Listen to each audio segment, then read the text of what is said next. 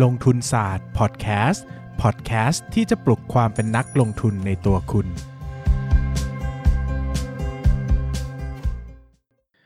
สวัสดีครับ ยินดีต้อนรับเข้าสู่รายการลงทุนศาสตร์พอดแคสต์รายการที่ชวนทุกคนพัฒนา ความรู้ด้านการเงินและการลงทุนไปด้วยกัน วันนี้นะครับอยากจะชวนทุกคนมาคุยกันในเรื่องของหุ้นตัวหนึ่งที่น่าจะเรียกได้ว่าเป็น Talk of the Town สำหรับตลาดหุ้นไทยอยู่เสมอนะครับ เพราะว่าถือว่าเป็นหุ้นที่มีสตอรี่เยอะมากนะครับ ไม่ว่าจะทางมุมมองไหนนะฮะแบบเศรษฐกิจสังคม การเมือง วัฒนธรรมอะไรก็ตามพูดอหัวข้ออะไรมานะครับ ใส่หุ้นนี้ไปเล่าได้ทุกอย่างเลยนะครับ หุ้นตัวนี้ก็คือการบินไทยนั่นเอง หรือว่า บริษัทการบินไทยจำกัดมหาชนนะครับ ใครติดตามการบินไทยเนี่ยจะรู้ว่าการบินไทยเป็นบริษัทที่ขาดทุนมาอย่างต่อเนื่องยาวนานนะครับหมายถึงว่าเป็นบริษัทที่ ไม่ได้กำไรบ่อยมากนักนะครับ ถ้าพูดในเชิงผลประกอบการ เหตุผลหลักก็คือเรื่องของตัวธุรกิจของ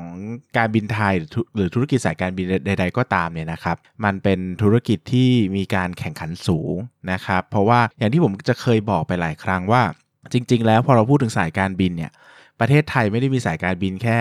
บางกอกแอร์เวย์สการบินไทยเอ่อแอร์เอเชียหรือว่านกแอร์สี่สี่อันนี้แข่งกันนะครับ เรายังต้องแข่งกับ Japan Airlines แข่งกับกาตาร์แข่งกับเอมิเรตแข่งกับสายการบินทั่วโลกนะครับ เพราะว่ามันเป็นการค้าเสรีนะครับ เพราะว่าเราจะบินไปญี่ปุ่นเนี่ย เราจะนั่งการบินไทยก็ได้หรือจะนั่ง Japan อะไรก็ได้ใช่ไหมหรือจะนั่งเอมิเรตก็ได้นั่งอะไรก็ได้นะครับเพราะมันเป็นแบบนี้เนี่ยมันก็ทำให้การแข่งขันเนี่ยมันควบคุมได้ยากคือหมายถึงว่า การที่การบินไทยถือหุ้นใหญ่โดยกระทรวงการคลังไม่ได้มีประโยชน์มากนักในเชิงของการแข่งขัน เพราะว่าเขาไม่สามารถสร้างโหมด หรือว่าสร้างกำแพงใดมาป้องกันการแข่งขันในธุรกิจของการบินไทยได้นะครับไม่เหมือนกับธุรกิจอื่น ๆ อย่างเช่น ตัวของ AOT หรือท่าอากาศยานแห่งประเทศไทยเนี่ยประเทศไทยสามารถประกาศ กระทรวงกฎหมายอะไรออกมามากมายนะครับไม่ให้ใครคนอื่นมาตั้งสนามบินในประเทศไทยได้ แต่พอเป็นสายการบินมันห้ามไม่ได้เนอะมันเป็นการแข่งขันที่ค่อนข้างจะสมบูรณ์มากๆนะครับอีกประเด็นหนึ่งที่ทำให้ผลประกอบการค่อนข้างจะแย่นะครับก็คือเรื่องของความผันผวนของราคาน้ำมันด้วยนะครับเพราะว่าตัวต้นทุนของราคาน้ำมันเองเนี่ยนะครับก็ทำให้ตัวสายการบินทั้งหลายเนี่ยมีผลประกอบการที่ไม่แน่ไม่แน่นอนนะครับเพราะว่าตัว ราคาน้ำมันเนี่ยเป็นสิ่งที่เคลื่อนไหวอยู่ตลอดนะครับแล้วก็เป็นต้นทุนหลักของสายการบินด้วยนะครับส่วนสุดท้ายก็คือเรื่องของค่าใช้จ่ายของการบินไทยถือว่าค่อนข้างสูงนะครับโดยเฉพาะเรื่องของเอ่อค่าเสื่อม อุปกรณ์ต่างๆนะครับไม่ว่าจะเป็นค่าเครื่องบินหรือค่าสถานที่ใดๆเนี่ยค่อนข้างจะสูงกว่าเมื่อเทียบเป็นเปอร์เซ็นต์ถ้าเทียบกับสายการบินอื่นนะครับก็เป็นอีกผลหนึ่งที่ทำให้เห็นได้ชัดว่าตัวการบินไทยเนี่ยถือว่ามีความสามารถในการแข่งขันที่ค่อนข้างอ่อนแอถ้าเทียบอยู่ในตลาดหุ้นนะครับคราวนี้นะครับการบินไทยก็ถือว่าเป็นบริษัทที่ขาดทุนมาอย่างยาวนานเนาะเราเห็นใครอยู่ในตลาดหุ้นนานๆก็ประกาศงบส่วนใหญ่การบินไทยก็จะขาดทุนนะครับถ้ามีกำไรก็มักจะเป็นกำไรทางบัญชีซะส่วนใหญ่นะครับแต่การบินไทยก็อยู่ได้มานานๆนะฮะหมายถึงว่าอยู่มา ค้ำดินค้ำฟ้ามาตลอดนะครับ เพราะว่าอะไร เพราะว่าจริง ๆ แล้วการขาดทุนเนี่ยไม่ได้เป็นเหตุผลที่ทำให้บริษัทล้มละลายวันนี้พรุ่งนี้นะ ผมจะพูดเสมอว่าบริษัทหนึ่งจะเจ๊งแบบ absolutely เจ๊งคือเจ๊งทันทีเนี่ยต้องเกิดจากการขาดเงินสด เพราะเมื่อไหร่ที่การบินไทยไม่ใช่เพราะเมื่อไหร่ที่บริษัทขาดเงินสดเนี่ยนะครับ จะถูกลูกจะถูกเจ้าหนี้ฟ้องนะครับถูกพนักงานฟ้อง ซึ่งเมื่อนั้นเนี่ยบริษัทจะต้องหยุดดำเนินกิจการแล้วก็ขายสินทรัพย์ออกมาคืนหนี้เนาะแต่บริษัทที่ขาดทุนในตัวเลขบัญชีว่าจะขาดทุนเยอะแค่ไหน แต่ถ้านะครับแต่ถ้ายังมีเงินสดทำธุรกิจต่อนะครับยังมีเงินจ่ายพนักงาน มีเงินจ่ายเจ้าหนี้เนี่ยธุรกิจก็จะดำเนินต่อไปนะครับคราวนี้การขาดทุนถามว่ามีผลไหมมีผลครับ เพราะว่าจริงๆแล้วเนี่ยเราจะต้องไปพูดถึงส่วนของผู้ถือหุ้นนะครับ เนื่องจากงบ แสดงฐานะทางการเงินนะครับ ก็คือส่วนของผู้ถือหุ้นเท่ากับตัวหนี้สินบวกส่วนของผู้ถือหุ้นเท่ากับสินทรัพย์ลบสินทรัพย์ลบด้วยหนี้สินเนี่ยส่วนของผู้ถือหุ้นเนี่ยมันเป็นส่วนที่บอกถึงเงินทุนในส่วนความเป็นเจ้าของเนาะซึ่งตัวนี้เนี่ยความจริงมันก็เล่นแร่แปรธาตุได้หลายอย่างมากนะครับเพียงแต่เมื่อไหร่ที่ส่วนทุนเป็นลบ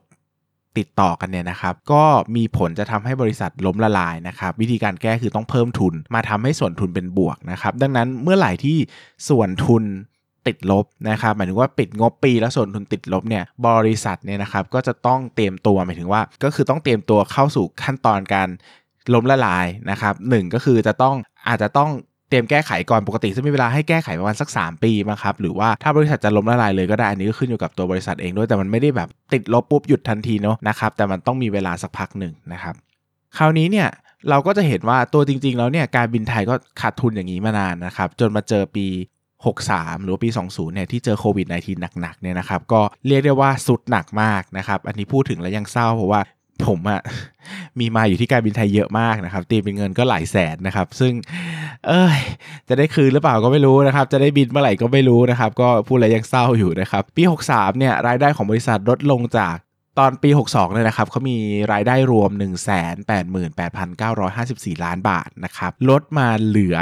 48,637 ล้านบาทนะครับ รายได้หายไปมากกว่า 75%นะในปีเดียวซึ่งถือว่ามหาศาลมากนะครับ บริษัทก็พยายามแก้ปัญหาด้วยการทำอะไรบ้างนะครับ เช่น ด้วยการทำพัตคารนะ เหมือนกินบนเอ่อพัตพัตคารการบินไทยนะที่เหมือนกินบนเครื่อง First Class นะครับทำปาท่องโกขายนะครับเลิกออฟพนักงานนะครับโอ้หลายอย่างมากที่การบินไทยทำล่าสุดประกาศขายตึกไปแล้วนะครับ ก็แต่ส่วนผลกำไรขาดทุนก็ยังหนักหนาอยู่นะครับ เนื่องจากปี 62 เนี่ยผลกำไรขาดทุนอยู่ 12,016 ล้านบาท นี่ขนาดไม่มีโรคระบาดอะไรเลยนะ ไม่มีปัญหาไม่มีอะไรเลยนะครับ ก็โดนไปแล้ว 12,000 ล้านบาทนะครับ ปี 63 นะครับ บริษัทมีผลขาดทุนสูงถึง 141,180 ล้านบาท คือมหาศาลนะครับ 110,000 141,180 ล้านบาทนะครับ ก็ส่งผลแน่นอนนะครับ ก็คือส่วนผู้ถือหุ้นติดลบในทันทีหลังจาก สมุดบัญชีนะครับ ก็สิ้นปีไปนะครับคนพบว่าส่วนของผู้ถือหุ้นติดลบไป 128,665 ล้านบาท ซึ่งเป็นเรื่องใหญ่มากนะครับ เพราะว่านี่มันแปลว่าต้องเข้าสู่กระบวนการเตรียมล้มละลายแล้วแหละนะครับ เพียงแต่ว่าจะแก้ปัญหายังไงล่ะ 1. คือจะฟื้นฟูธุรกิจไหม นะก็ผ่านการฟื้นฟูมาหลายครั้งแล้วนะกับการบินไทย หรือว่าจะเพิ่มทุนไหมโอ้โหเพิ่มทุนแล้วผู้ถือหุ้นใหญ่คือใครก็คือกระทรวงการคลังแล้วก็เพิ่มทีละเป็นแสนล้านเพื่อมาอุดส่วนผู้ถือหุ้นอย่างนี้จะไหวหรือเปล่านะครับ ก็ก็ไม่รู้เหมือนกันว่าอนาคตจะเป็นยังไงนะครับ แต่ก็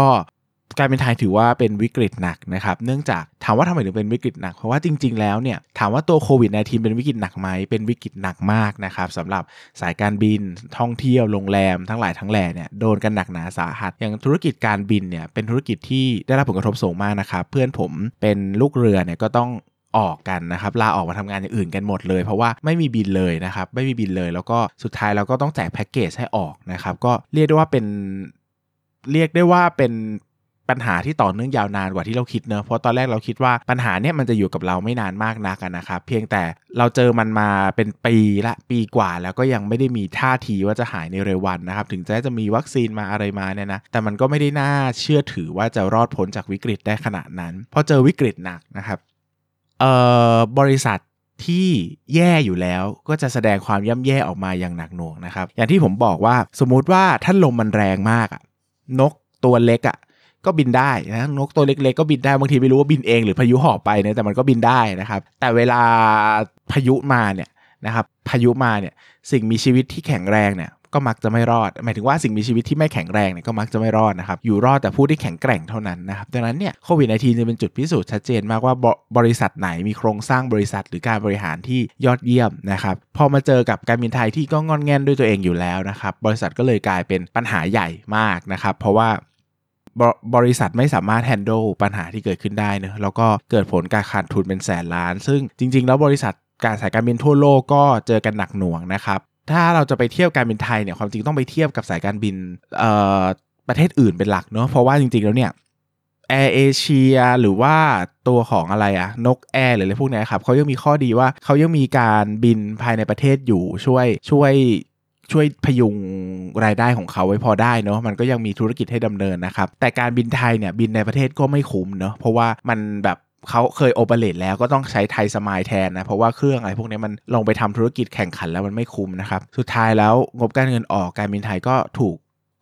พักการซื้อขายชั่วข่าวนะครับคือถูกแขวน SP นะครับเพราะว่าบริษัทเนี่ยอาจจะถูกเข้าข่ายการเพิกถอนได้ เพราะว่าเข้าข่ายที่จะล้มละลายนะครับก็ถือว่าเป็นการขาดทุนที่หนักหนาสาหัสที่สุดของการบินไทยแล้วกันเพราะว่าน่าจะเป็นการขาดทุนที่ส่งผลกระทบต่อบริษัทอย่างจริงจังว่าอาจจะต้องดำเนินมาถึงคำว่าล้มละลายแล้วหรือเปล่านะครับสำหรับวันนี้ก็ขอบคุณทุกคนมากนะครับ แล้วก็ใครที่สนใจก็อย่าลืมไปอ่านงบของการบินไทยได้เพิ่มเติมนะครับสำหรับวันนี้ขอบคุณครับ อย่าลืมกดติดตามลงทุนศาสตร์ในช่องทาง podcast player ที่คุณใช้ แล้วกลับมาปลุกความเป็นนักลงทุนกันใหม่ในลงทุนศาสตร์พอดแคสต์